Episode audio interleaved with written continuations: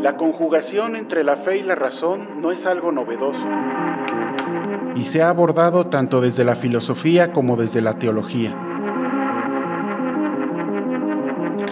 Para Juan Pablo II, fe y razón conviven juntas, dado que ambas son modos de los que el hombre dispone para entender mejor los caminos de Dios. Más aún, de acuerdo a este pontífice ahora santo, la fe y la razón son las dos alas con las que el espíritu humano emprende su vuelo. Los que participamos en este programa analizamos, compartimos y dialogamos sobre los caminos de la razón y la fuerza de la fe. Los esperamos todos los jueves en punto de las 12 del mediodía por MG Radio Misionera.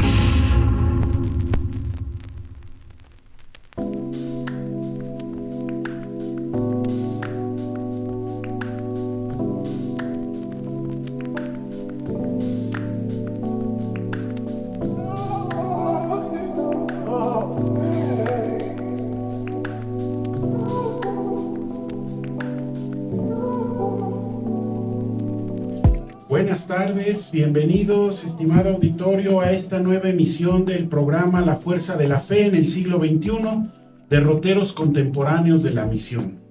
El día de hoy vamos a estar eh, platicando acerca del tema liturgia, música y arte sacro.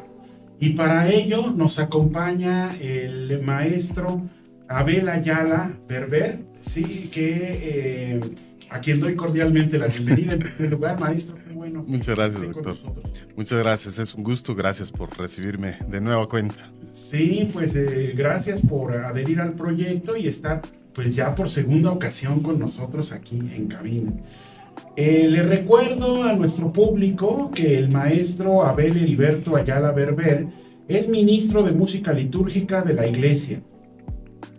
Estudió filosofía y teología en el Instituto de Formación Sacerdotal de la Arquidiócesis de México. Realizó estudios musicales en el Instituto Cardenal Miranda. Es psicólogo por la Universidad Autónoma Metropolitana y estudió la maestría en Ciencias de la Familia por la Universidad Anáhuac. Estudió los diplomados en coaching de vida y de logoterapia. Cursa actualmente la maestría en Ciencias Religiosas en la Universidad Pontificia de México ha sido profesor de música sagrada en el Seminario Conciliar de México y otras casas religiosas. Ha impartido clases en la Universidad Anáhuac en la licenciatura de Ciencias de la Familia y Ciencias Religiosas, así como en la maestría de Ciencias de la Familia. Fue director de la Comisión de Música Sagrada de la Arquidiócesis de México y perito en la Comisión Episcopal de Liturgia. Actualmente es integrante de la Sociedad Mexicana de Liturgistas Colabora en la Dimensión Episcopal de Música Litúrgica en la Conferencia del Episcopado Mexicano. Es docente de los diplomados de Música Sagrada y Sagrada Liturgia en la Universidad Pontificia de México y de la Maestría en Arte Sacro que ofrece la misma eh, Casa de Estudios. Es docente de liturgia en la licenciatura en Teología de la Universidad Intercontinental y docente en el Conservatorio y Escuela Diocesana de Música Sacra de Querétaro. Bueno, pues este, entendemos, ¿no? Después de escuchar estas breves referencias de su trayectoria, por qué está con nosotros con este tema liturgia, música y arte sacro. Bienvenido nuevamente, maestro, y eh, le cedo la palabra. Muchas gracias, doctor. Es un gusto poder saludarles, es un gusto poder compartir estos temas que son siempre de, de mucho interés, temas íntimamente vinculados, el de la liturgia, la música sagrada y el arte sacro. La música sagrada ciertamente es una expresión que se manifiesta claramente como un signo en las celebraciones de la iglesia. Hay un vínculo muy estrecho con la liturgia. El día de hoy a mí me gustaría platicar con ustedes sobre estos conceptos que son importantes para poder eh, vivirlos con conciencia, para poder celebrar mejor, para poder tener una participación cada vez más consciente y plena de nuestro ejercicio como bautizados. Quizás el, primer concepto, doctor, el más importante, es el concepto de la fe. Nuestra nuestra fe es una realidad que asumimos en toda la en toda digamos en todas las dimensiones de nuestra vida. Es una fe de la que vamos tomando conciencia, que conocemos, que somos capaces de declarar. Es una fe que vivimos en cada momento, en cada situación de nuestra vida, en, desde el seno de la familia, en nuestro trabajo, en las distintas situaciones en que nos desenvolvemos. La fe también es una realidad que precisamente nos lleva a reconocer a Dios, a escucharle, a celebrarlo, a vivirlo. Eh, voy a pedir que nos ayuden con la primera imagen para tener este, este esquema fundamental. Nuestra fe, la fe en Cristo vivo, resucitado, es una fe que se profesa. El catecismo de la Iglesia Católica eh, está articulado precisamente en relación a esta realidad. La fe, nos dice el catecismo de la Iglesia, se profesa en el credo. Las verdades de fe, es decir, eh, reconocemos nosotros que esta realidad es una moción divina. Dios que quiere que todos los hombres se salven. Dios que a lo largo de la historia humana se ha hecho presente y nos ha justamente llevado a un momento clave en la historia de esta salvación que Él nos propone.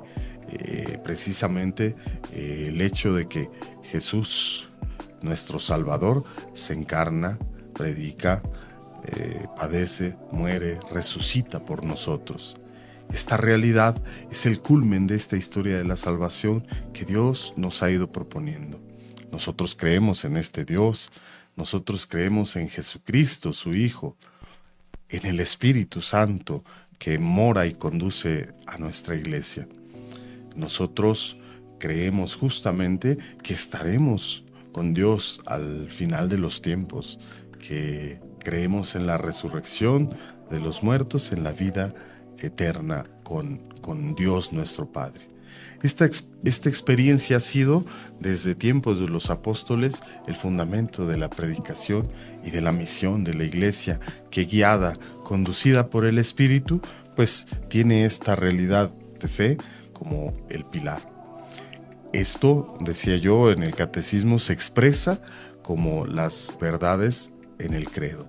Pero esta fe también se vive, y los cristianos pues somos de alguna manera o queremos serlo, ¿verdad? Testigos de esta fe, una fe que se manifiesta como un reino de justicia, de paz, de perdón, de amor. Los mandamientos de Dios precisamente están en este orden, de ayudarnos a, a, reconocer a Dios sobre todas las cosas, reconocer a los hermanos y vivir precisamente como esta realidad eh, en, en todos los ámbitos de la vida, así como una realidad de justicia, de paz, de amor, de perdón. De esta manera la fe se vive. La fe se vive al llevar a cabo estos mandamientos, la fe se vive también en la oración. Y eh, aquí el punto que nos ocupa, doctor, esta fe también se celebra de manera gozosa. Esta fe se celebra en la liturgia, dice el catecismo de la iglesia, en los sacramentos, en los sacramentales, en la liturgia de las horas, en los actos de piedad incluso. La experiencia precisamente de, de Cristo, de Cristo vivo, de Cristo resucitado, es una realidad que se hace patente allí en la liturgia. Eh, el Papa Francisco Ah, escribe su carta apostólica Desiderio Desideravi en junio del año pasado. Y él ha venido enfatizando mucho esta realidad y esta importancia de, de tener un encuentro con Cristo. La liturgia es un espacio, un lugar privilegiado para encontrarnos con Él, con su palabra, con sus gestos, con su propia presencia cuando participamos en la liturgia y fundamentalmente en, la Eucaristía, en la misa, estamos dispuestos a escuchar esta palabra de Jesús. estamos dispuestos a reconocer eh, de muchas maneras la presencia de Cristo entre nosotros, en la persona del sacerdote, en la asamblea, eh, en su presencia misma cuando nosotros tomamos el pan y el vino, cuerpo y sangre de Cristo ahora. Entonces, eh, esta realidad, la fe, la celebramos y la llevamos a cabo así en el contexto de iglesia, bajo la presidencia de los obispos, con la presencia de los ministros, con la participación de todos los bautizados. La liturgia es este encuentro con Cristo, dice el Papa, eh, en el que mm, no nos podemos quedar al margen, donde escuchamos y respondemos, donde nos, nos movemos, donde eh, nos disponemos a estar ante la presencia de Dios. Es un momento entonces de encuentro entre Dios y los hombres. Es un momento de escucha de la palabra de Dios y de respuesta a Dios. Es un momento de compartir con los hermanos, de vivir la caridad realmente en acto allí con ellos. Esta, este esquema, pues, eh, que presentamos, la fe, es una realidad que se profesa entonces, se vive y se celebra en la liturgia. Sí. Quisiera aprovechar este momento, maestro, para recordarle a nuestro auditorio que estamos en vivo, ¿no? Entonces, si hubiera alguna pregunta o comentario que el público quisiera compartir o que le quisieran expresar directamente aprovechando la presencia del maestro Abel, pues que la hagan y, tratará, eh, se le canalizará para que le dé respuesta. Muy bien, por favor, escríbanos. Bien, esta entonces realidad, la liturgia vinculada a la fe, eh, a ver si podemos poner ahora la segunda, nuestra segunda imagen. Esta liturgia tiene como fundamento, como pilar, a la Eucaristía y el oficio divino. Esto es la liturgia de las horas. La liturgia celebra, es, celebra y actualiza entonces este misterio de redención, este misterio pascual de Cristo. Es, decíamos entonces, sobre todo la Eucaristía, el centro de, toda la vida cristiana. El Papa Francisco nos insiste, es la Eucaristía, es ese lugar donde vamos a, encontrarnos con Cristo principalmente. Pero no solo la Eucaristía, en general los sacramentos, eh, desde el bautismo, ¿verdad? incluso en, la celebración de las exequias, constituye un, momento litúrgico de encuentro con la comunidad eh, unida a Cristo, con Dios.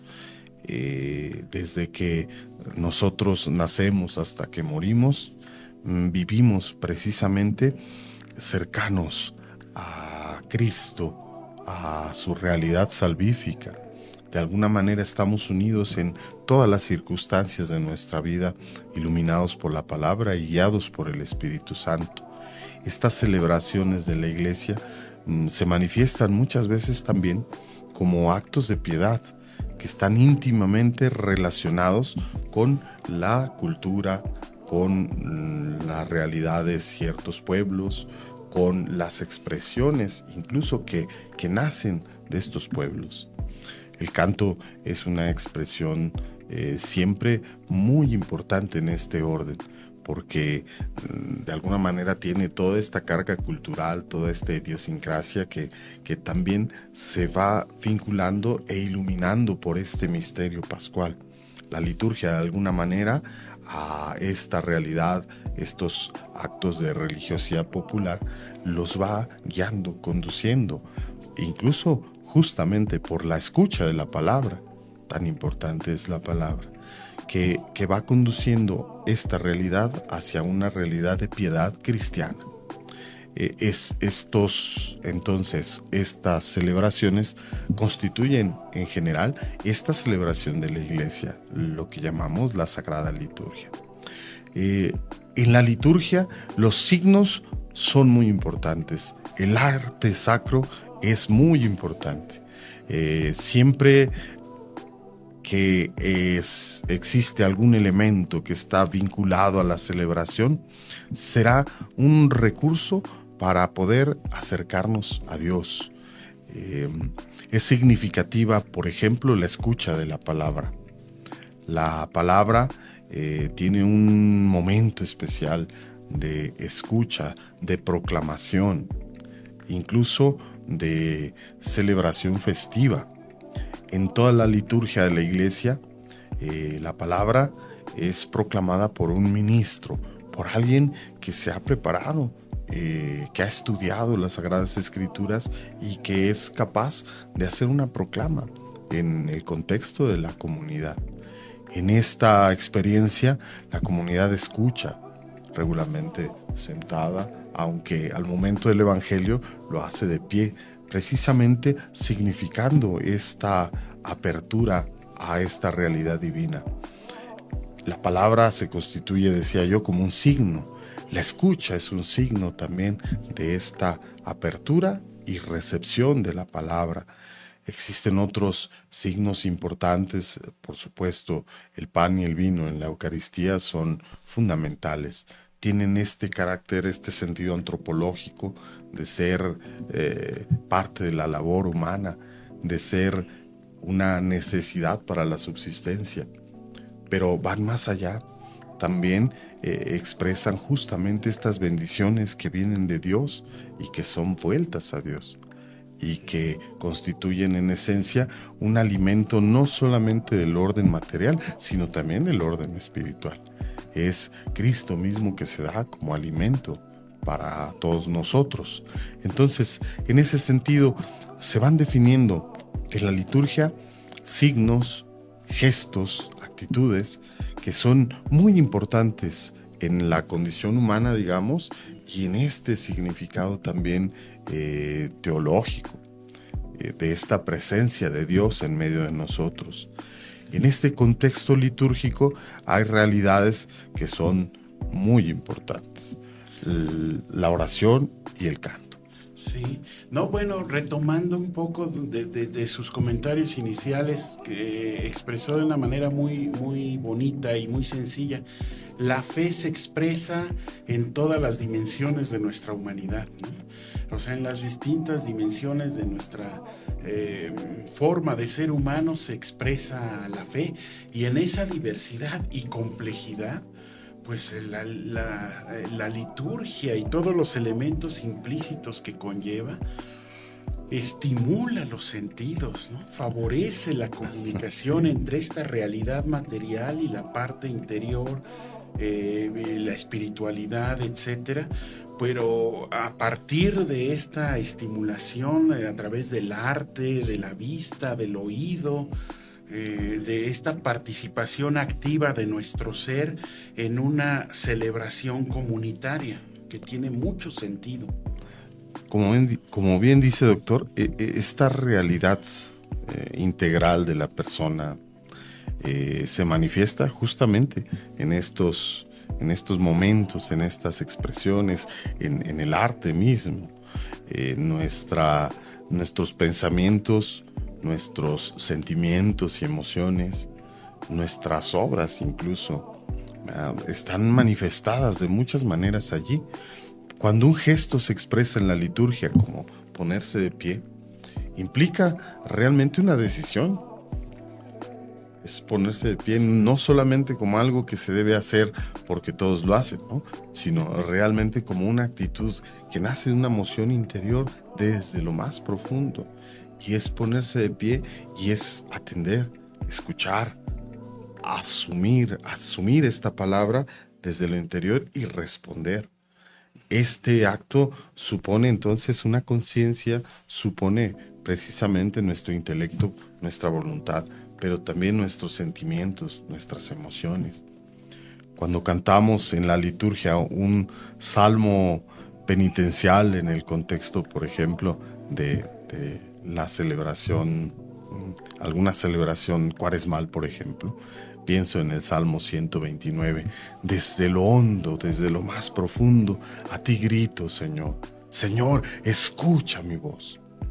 Esta expresión, eh, hay un canto musicalizado de este salmo que es muy bonito porque empieza muy grave desde el mundo, a ti grito, Señor. Y va subiendo, Señor, escucha mi voz, estén tus oídos atentos a la voz de mi súplica. Y vuelve. Expresado de esta manera, parece ser algo que nace de lo más entrañable, de lo más profundo, incluso de lo más profundo de nuestra conciencia. Poder pedir perdón a Dios por algo que nos daña o que daña a los otros o que daña a Dios mismo, eh, implica ciertamente haber realizado una reflexión, haber tenido esta moción para expresarlo y declararlo incluso en el contexto comunitario. Entonces nos, nos involucra de alguna manera también esta realidad celebrativa en toda nuestra condición humana, de lo que hemos hecho, de lo que pensamos, de lo que sabemos, de lo que sentimos, ¿verdad? Incluso de lo que omitimos. Sí, sí. Eh, pues realmente este, la, la realidad humana es tan compleja, ¿no? o sea, son tantos elementos los que se unen, se imbrican, se implican, que esta expresividad que se da en la liturgia, este, en el arte sacro, etcétera, pues corresponde, ¿no? Corresponde plenamente a esa complejidad porque ataca, eh, bueno, no que ataque, atiende desde diferentes ángulos a la realidad humana en esta expresividad de la fe. Sin duda, los, los liturgistas refieren un término muy bonito que que se da en el contexto de toda la liturgia. Es una realidad teándrica, dicen, es decir, una realidad divina y humana, que implica toda esta experiencia de Dios que nosotros hemos experimentado, pero también nuestra realidad en, en toda su dimensión y ciertamente no, no, no vamos, como decía un padre, no vamos de cuerpo presente a las celebraciones, ¿no? Vamos con, con toda nuestra realidad, incluso con nuestras dificultades. A veces vamos con, con presiones, a veces vamos con fatigas, a veces vamos con, con dolores y, y poder estar con los hermanos, poder escuchar la palabra poder atender la, la, homilía. A veces llega uno a, la celebración y, lo que más le duele a uno es, son las palabras del, sacerdote. Esta experiencia de, hacer presente, de, traer a, la comunidad la palabra de Dios y, y tocarnos en lo más profundo de nuestro ser, nos atañe de muchas maneras pero ciertamente nos involucra en toda nuestra dimensión de personas. Estos signos, como el arte sacro incluso, eh, son realidades que, que, nacen de la creación humana y que eh, significativamente evocan la realidad divina. De algún modo, la creación humana, el arte, nos conduce hacia lo bello que es Dios, hacia la belleza, ¿verdad? Eh, de algún modo este es un camino para alcanzar a Dios, es esta vía pulcritudinis, el arte, que nos va llevando hacia lo bello, hacia lo bueno, hacia lo uno, hacia Dios. Entonces, el arte es un camino, es muy importante. Ha expresado muchos de estos sentimientos, emociones, pensamientos humanos está en el contexto de un, orden cultural, expresa sin duda mucho de lo que sucede en este momento cultural, en esta etapa, ¿verdad? Pero que realmente eh, de manera muy profunda eh, trata de comprender la belleza que viene de Dios. Entonces, todos los signos en la liturgia, el decoro en la liturgia, el orden en la liturgia, son parte de esta expresión artística que evoca lo divino y que nos conduce también hacia allá. Es el caso incluso de la música. La música como expresión artística no solamente nos permite participar cantando, sino también escuchando la belleza de, las obras que han sido creadas por los grandes músicos de, la historia humana. Estas obras son en sí mismas bellas y, esta belleza nos, nos transforma, nos, nos conduce a Dios, nos hace sentirnos en el cielo. Yo escuchaba mucho antes esa, esa frase con, las, con las, monjitas, ¿no? Decían, ay, es que escucharlas a ustedes nos hace sentirnos cerca de Dios. Eso pasa con muchas comunidades religiosas, con, con los coros polifónicos, cuando uno oye polifonía, cuando uno escucha el, el, órgano monumental en las catedrales, es una realidad que, que estruja y que de alguna manera nos, nos evoca lo divino. Sí, claro, vibra el espíritu, lo sacude, no eh, mm, está, no puede quedar ahí adormilado, ¿no? Como decía de cuerpo presente. De cuerpo presente, no. es este despertar a esta realidad y, vibrar con ello, sentirlo, sale de esa fuerza desde adentro. A veces es solo escuchar, ¿no? dicen, uno no canta cuando está tocando el órgano, pero se siente uno movido, se siente movido y es como, no sé, como en las películas de, que tienen mucha, mucha acción, de pronto uno se siente el héroe cuando, cuando sale uno de la, de la misa. Algo de, la película, quiero decir. Algo similar pasa, pasa al salir de misa. Se siente uno con el espíritu elevado después de una celebración bellamente llevada a cabo, con música sagrada, con orden, con decoro, con todos estos signos y arte. Entonces, eh, yo creo que el canto en ese sentido tiene quizás frente a las otras expresiones artísticas, y así lo reconoce Sacrosantum Concilium, un, un elemento quizás vital que es más, que nos conduce más allá de otras expresiones artísticas, que es el texto la palabra de Dios. Regularmente, vamos, si me hacen favor, vamos a, ver la, la tercera imagen. El canto regularmente es eh, precisamente esta expresión que, que, que está conducida por la palabra. El canto gregoriano, la polifonía sagrada, el canto popular litúrgico y la música de órgano son los géneros de canto sagrado en la Iglesia Latina. El Concilio Vaticano II puso mucho énfasis en esto. Nuestro canto ha sido el canto gregoriano, el canto en latín. Ese es el propio de la liturgia romana. ¿Cuándo se quitó? Ya no se usa, no, sí sigue usándose, sigue siendo. Eh, los sacerdotes cantan aún las oraciones. Eh, con, esta estética, con este sentido. Eh, oremos, cantan ellos.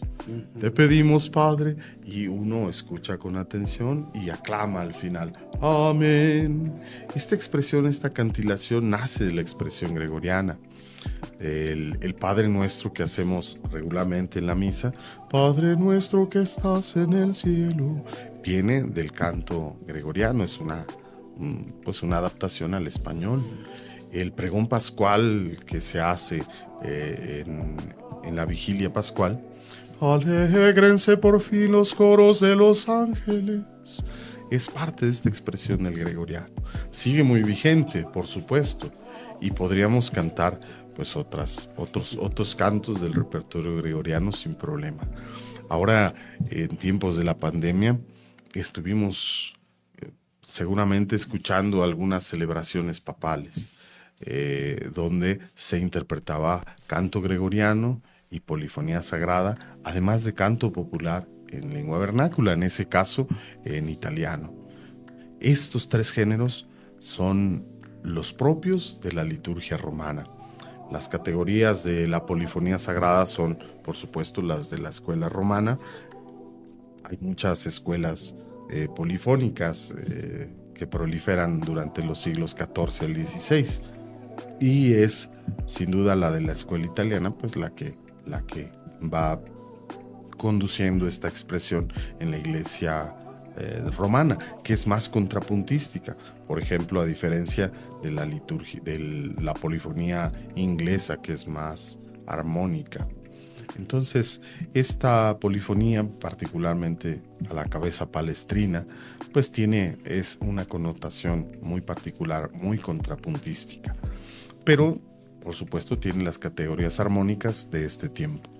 Hoy, este canto gregoriano, esta polifonía, nos dan una pauta también para hacer la música sagrada contemporánea, quizás con esas categorías melódicas del, del canto gregoriano, con las categorías armónicas que nos da la polifonía, pero ahora con la posibilidad de hacer un canto en la lengua vernácula, que nos ayuda a orar en la liturgia, pues con nuestras propias categorías lingüísticas, con la comprensión que nuestra lengua nos permite.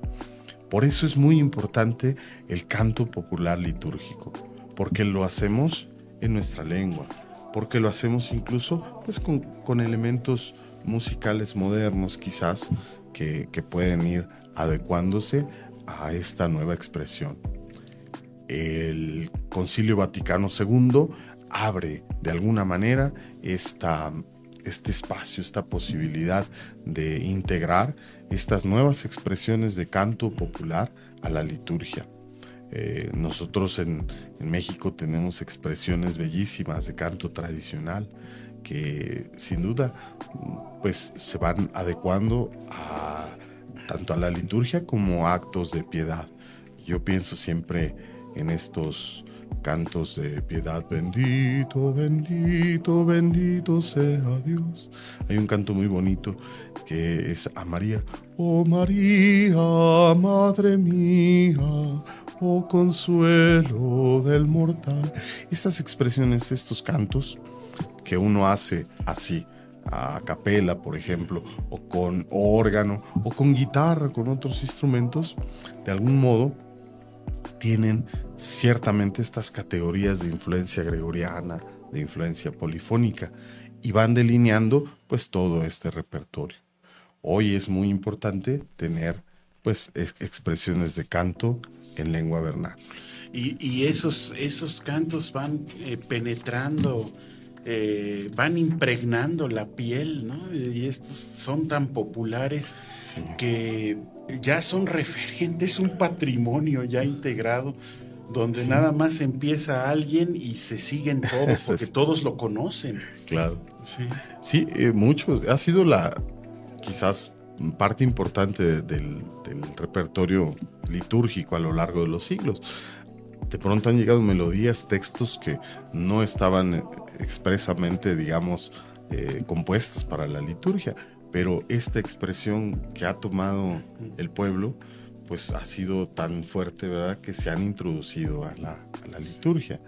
Aquí en la Arquidiócesis de México yo me acuerdo mucho de cuando yo dirigía la Comisión Diocesana, en varias celebraciones presididas por el señor Cardenal, eh, nos tocaba preparar los cantos y los, los señores obispos en alguna ocasión me decían, oye, tú prepara los textos debidos, pero que no falte el pescador de hombres.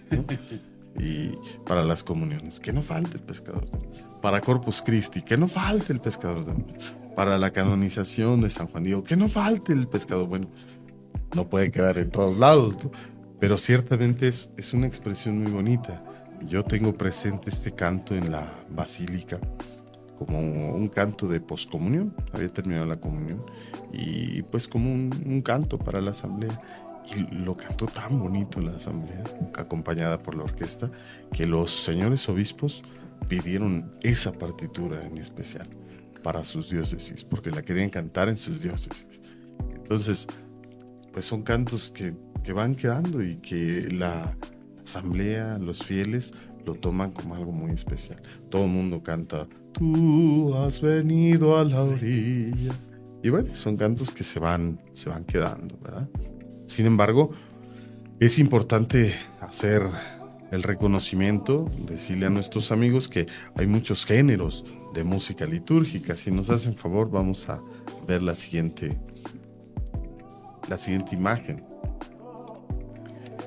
quizás el principal género de todos es, son los salmos.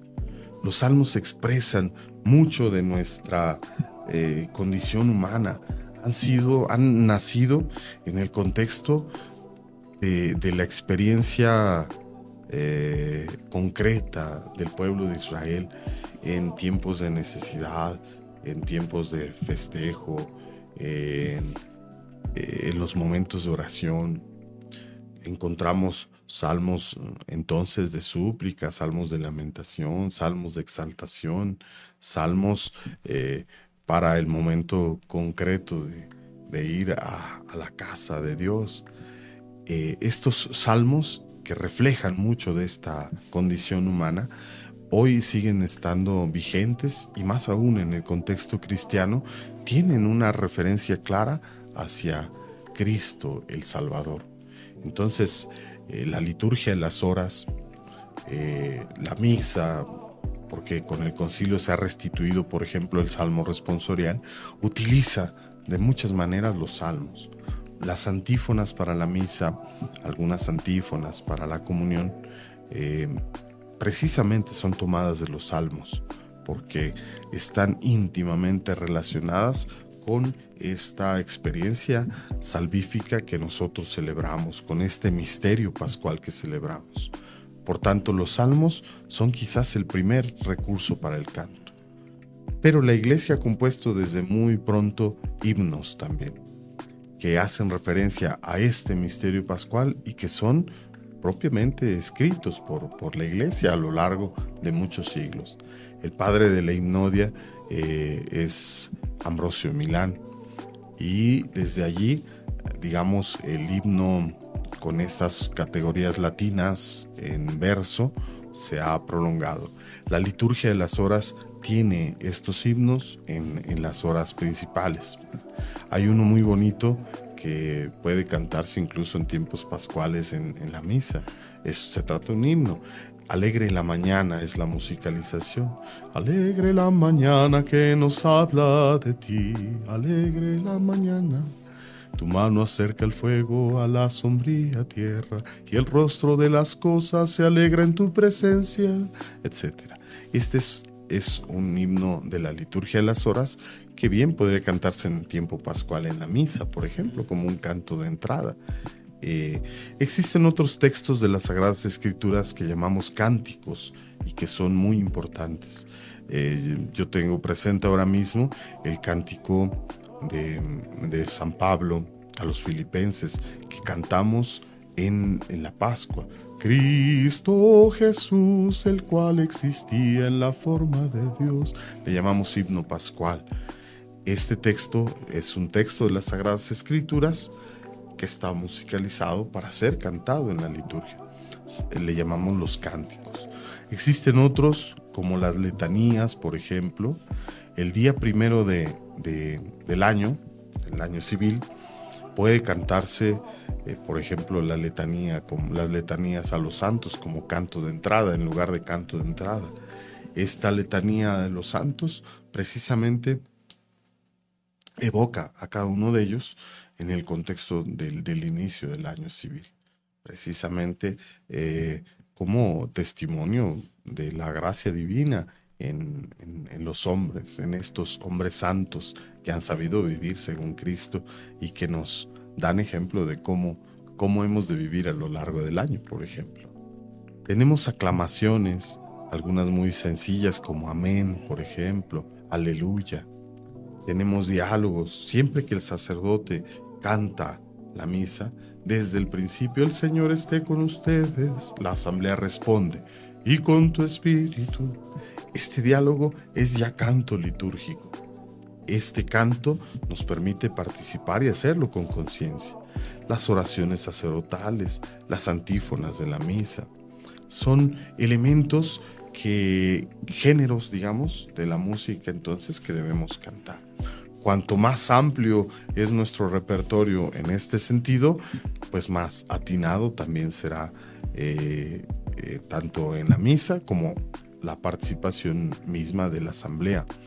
La asamblea participará, decíamos, con toda la integridad de su persona, con gestos, con posturas, con acciones, pero también cantando.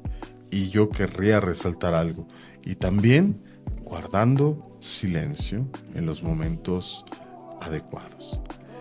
Es muy importante cuando llegamos a una celebración litúrgica considerar que estamos en el lugar de la celebración, como hay que guardar silencio, decoro, respeto. Hay momentos en los que el sacerdote nos, nos invita a orar. Guardamos silencio y oramos juntos. En las ordenaciones recién, eh, hace unos meses participé en la ordenación de un diácono y presbítero en la Catedral de Nezahualcóyotl. Y es muy, muy impresionante el momento de oración cuando el señor obispo eh, hace oración con todo el presbiterio y con toda la asamblea. Se guarda un momento de silencio. El, el obispo impone las manos y todos oramos juntos no es oración propia del obispo o de los presbíteros, sino de toda la asamblea. El silencio sagrado es muy importante en la liturgia. Vamos, si les parece bien, a poner un, ejemplo, doctor, de, de, una antífona, uno de estos géneros. Podemos poner la, la siguiente imagen. Esto es una antífona muy breve. Se trata de un texto tomado de San Juan, capítulo 6, versículo 57, que es la antífona propia de, de comunión del domingo 31. Allí se propone un texto que es el siguiente, como el Padre que me ha enviado posee la vida y yo vivo por él, así también el que me coma vivirá por mí, dice el Señor. Este texto, esta antífona, este texto breve, eh, sería todo el canto para este momento. Se puede repetir tantas veces sea necesario, por ejemplo, y la intención es precisamente repasar el texto, revisar este texto, orar con él, asumirlo, asimilarlo y también poder cantarlo. Este es un texto breve musicalizado por, por un servidor. Como el Padre que me ha enviado posee la vida y yo vivo por él, así también el que me coma vivirá por mí, dice el Señor. Un texto breve son frases que cantará el coro o que cantará un solista que cantará, por ejemplo, un, cantor, si es así, con el órgano, como el Padre que me ha enviado, como el Padre que me ha enviado, posee la vida y yo vivo por él. Posee la vida y yo vivo por él. Así también el que me coma vivirá por mí, dice el Señor así también el que me coma vivirá por mí, dice el Señor. La intención es cantar un cantito breve. Este canto no es estrófico, no vamos dando muchas vueltas, es todo el texto unitario. Estas antífonas son, son entonces para ser cantadas de una sola vez. A veces en la celebración se pide a un lector, haga usted la antífona y después hacemos el canto. Ah, bueno, podría hacerse en todo caso el canto de la antífona y así matamos dos pájaros de un tiro. Es cantar la antífona y propiciar entonces la participación. Pero la asamblea no lo conoce. Ah, pero puede escucharlo. Una manera de participar también es la escucha no, no podrá cantar ciertamente quizás todo la asamblea en todos los momentos, pero sí podrá hacerlo en algunos, en algunos, con algunos cantos. Eh, vamos, si les parece bien, a la siguiente, siguiente canto, la siguiente imagen.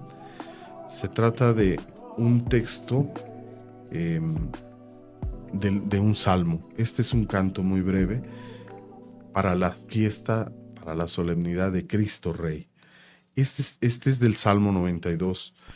Eh, en esa ocasión, bien recuerdo, nos decían, tenemos que cantar el texto, pero no hay estribillo. pónganle un estribillo. Y, y, salíamos a cantar la celebración con el coro diocesano y no teníamos el estribillo. Entonces me tocó hacer el estribillo. Entonces digo, Señor, por favor, ilumíname o elimíname. Nos iluminó y el texto es muy breve. Señor, tú eres nuestro rey. Punto. Pero entonces no quedaba la antífona mm, por, la extensión muy chiquita. Entonces, ¿qué hacemos? En la liturgia a veces suele hacerse esto. Enfatizamos haciéndolo en tres partes. Señor, tú eres nuestro rey. Señor, tú eres nuestro rey. Señor, tú eres nuestro rey. Y para rematar, Señor, eres rey. La antífona no dice otra cosa que lo mismo. ¿Cómo queda? Señor, tú eres nuestro rey. La segunda parte un poquito más arriba. Señor, tú eres nuestro rey. Y la tercera todavía más arriba. Señor, tú eres nuestro rey. Señor, eres rey. Se propicia entonces un estribillo sencillo para la asamblea. El coro cantará el resto del salmo, pero hacemos solamente una parte sencilla. la asamblea entonces, aún no conociendo el estribillo, puede repetirlo con cierta facilidad en razón de que el texto se repite. Señor, tú eres nuestro rey. Señor, tú eres nuestro rey. Señor, tú eres nuestro rey. Señor, eres rey. Haciéndolo a, varias voces, el canto queda muy bonito y muy solemne. La intención es usar el texto adecuado. Es el ejemplo de un salmo el Salmo 92, tú eres Señor el Rey de Reyes, estás revestido de poder, tú mantienes el orbe y no vacila. Tú eres eterno y siempre estable, tus leyes son dignas de confianza, para siempre tu santidad adorna tu templo. Dirá precisamente aquello que reconocemos de Dios en el aspecto que celebramos en, dicha eh, Eucaristía, si se trata entonces de Cristo Rey. Finalmente, ejemplo de otro texto, esta es una aclamación. Vamos a poner la siguiente imagen, tarde te amé. Este es un texto de San Agustín. Tarde te amé, hermosura tan nueva y tan antigua. Tarde te amé. Me llamaste y clamaste y quebrantaste mi sordera. Este texto que es, no es un texto de las Sagradas Escrituras, que no es un texto de, la liturgia propiamente, se constituye como una aclamación que es adecuada para la, la, celebración, la fiesta de San Agustín, que es el 28 de agosto.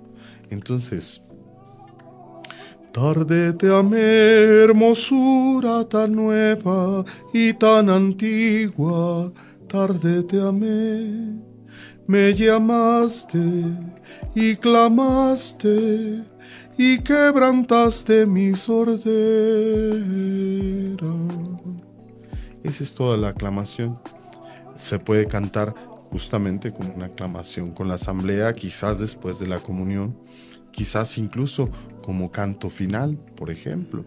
Eh, es un texto, insisto, que no está tomado en las Sagradas Escrituras, es una aclamación simplemente pero que puede ser entonces también un recurso para, el canto. Nuestros amigos cantores que nos escuchan pueden tomar alguna idea de aquí. Es muy importante tomar los textos de las Sagradas Escrituras si se trata de un salmo, de un cántico, pero también es importante tomar algunos otros textos, como los himnos de la iglesia, por ejemplo, como algunas aclamaciones, en este caso, de, el santo de San Agustín, que es muy propicia para el día de la fiesta. En fin, tenemos muchas posibilidades de promover la participación de la asamblea. Y qué interesante esto, porque son elementos a los que estamos acostumbrados pero a veces se nos olvida y la rutina los, los empolva.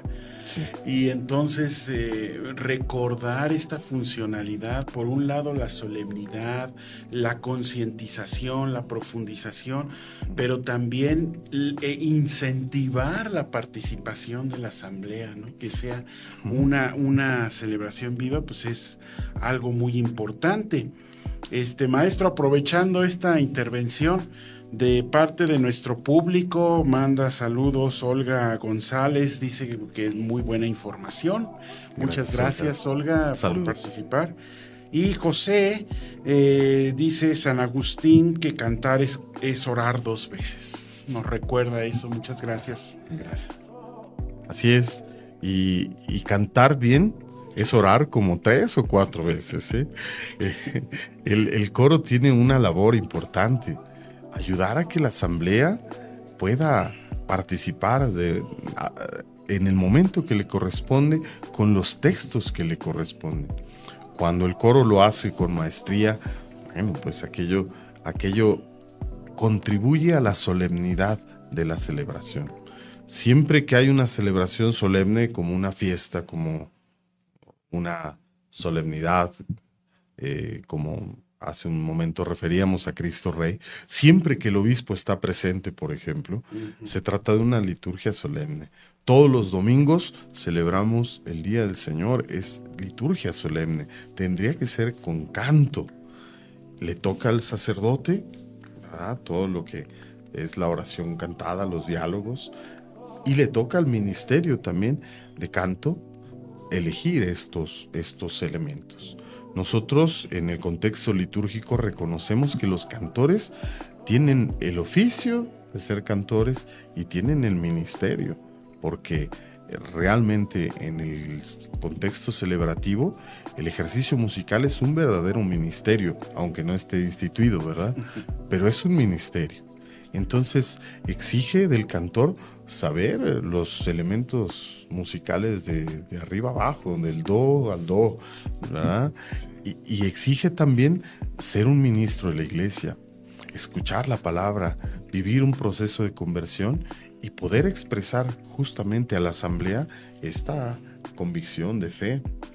A veces los hermanos del coro son los que no se paran a comulgar, no, son los primeros que deberían hacerlo. Los hermanos del coro son precisamente servidores en la asamblea y, deben hacer que su canto ayude a toda la asamblea a participar mejor, escuchando, respondiendo, cantando. El que canta ora dos veces. Maestro Abel, muchísimas gracias por estas reflexiones, este desempolvar de la rutina, ¿no? Elementos que que, no deben eh, quedar allí inertes, sino que nos recuerda nuestra participación activa en la celebración. Estamos muy a gusto escuchándolo y todo, pero pues desgraciadamente se nos ha terminado el tiempo. Entonces, agradezco, por supuesto, nuevamente eh, la generosidad y el favor de su presencia con nosotros. No, al contrario, es un gusto, doctor. Gracias y gracias a nuestro auditorio que nos. claro a nuestro auditorio que nos favorece con su atención, nos distingue con ella. Y pues eh, recordarles que pueden escuchar todos nuestros podcasts a través de Spotify, Google Podcast o Apple Podcast, también en TikTok, ¿ya? Eh, eh, nos pueden buscar como Misioneros de Guadalupe o descargar la aplicación MG Online. También eh, nos pueden escuchar eh, en vivo a través de MG Radio Misionera todos los jueves en punto del mediodía. Los invitamos a suscribirse a nuestro canal de YouTube, darle like y compartirlo con quienes pudieran estar interesados. Y antes de eh, cerrar, pues Mesa García, ¿no? Desde TikTok nos, nos manda saludos y que qué bella información. gracias. Gracias, saludos. Y pues eh, entonces aquí le dejamos. Muchas gracias por su atención. Nos vemos eh, la próxima semana.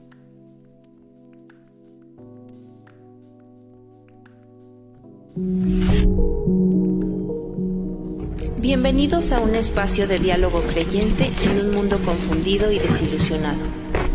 La Fuerza de la Fe pretende reunir especialistas desde las ciencias sociales, filosofía, teología y la práctica pastoral que den cuenta de la presencia creyente en el siglo XXI.